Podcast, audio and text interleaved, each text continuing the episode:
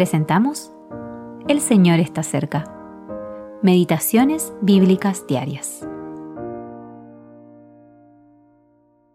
Meditación para el día 16 de febrero de 2024. Cuando pase mi gloria, verás mis espaldas, mas no se verá mi rostro.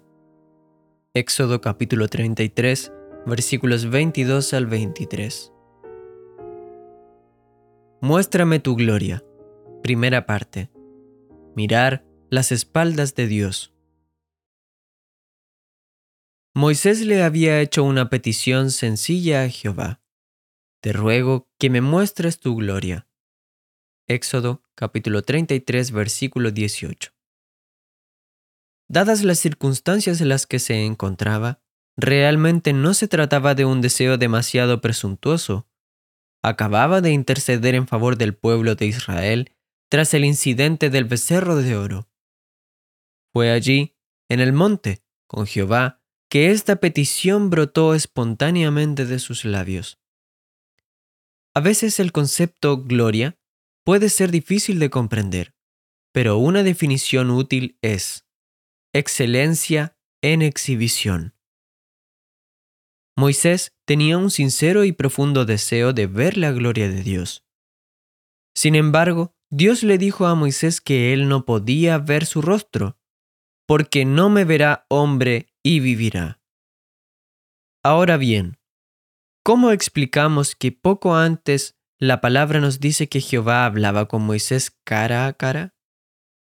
Obviamente esto no es una contradicción, sino una metáfora que nos explica que Dios hablaba frecuentemente con Moisés como un hombre habla con su compañero. No que Moisés viera literalmente el rostro de Dios.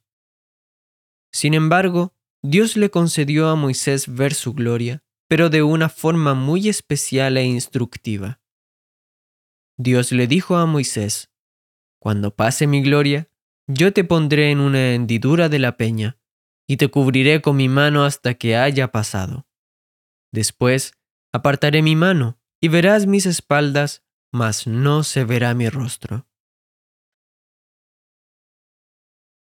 Al relatar este acontecimiento, el apóstol Pablo nos dice que se trató de una gloria que en realidad había de perecer.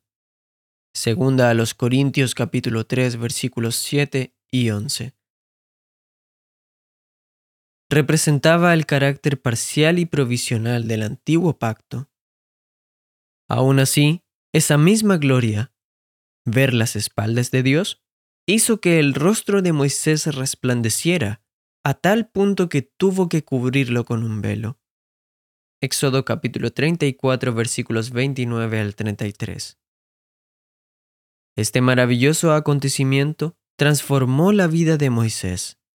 Hoy en día, los cristianos poseemos algo que supera con creces todo lo que Moisés experimentó aquel día en el monte. Brian Reynolds